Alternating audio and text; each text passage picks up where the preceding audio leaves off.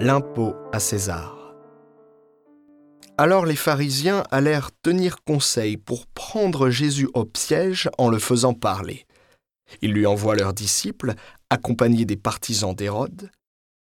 Maître, lui disent-ils, nous le savons, tu es toujours vrai et tu enseignes le chemin de Dieu en vérité, tu ne te laisses influencer par personne, car ce n'est pas selon l'apparence que tu considères les gens.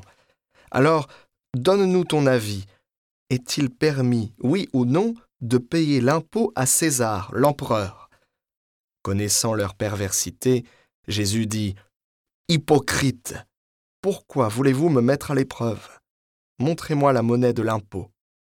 Ils lui présentèrent une pièce d'un denier.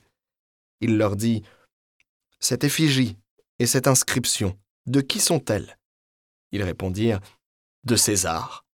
Alors il leur dit Rendez donc à César ce qui est à César, et à Dieu ce qui est à Dieu.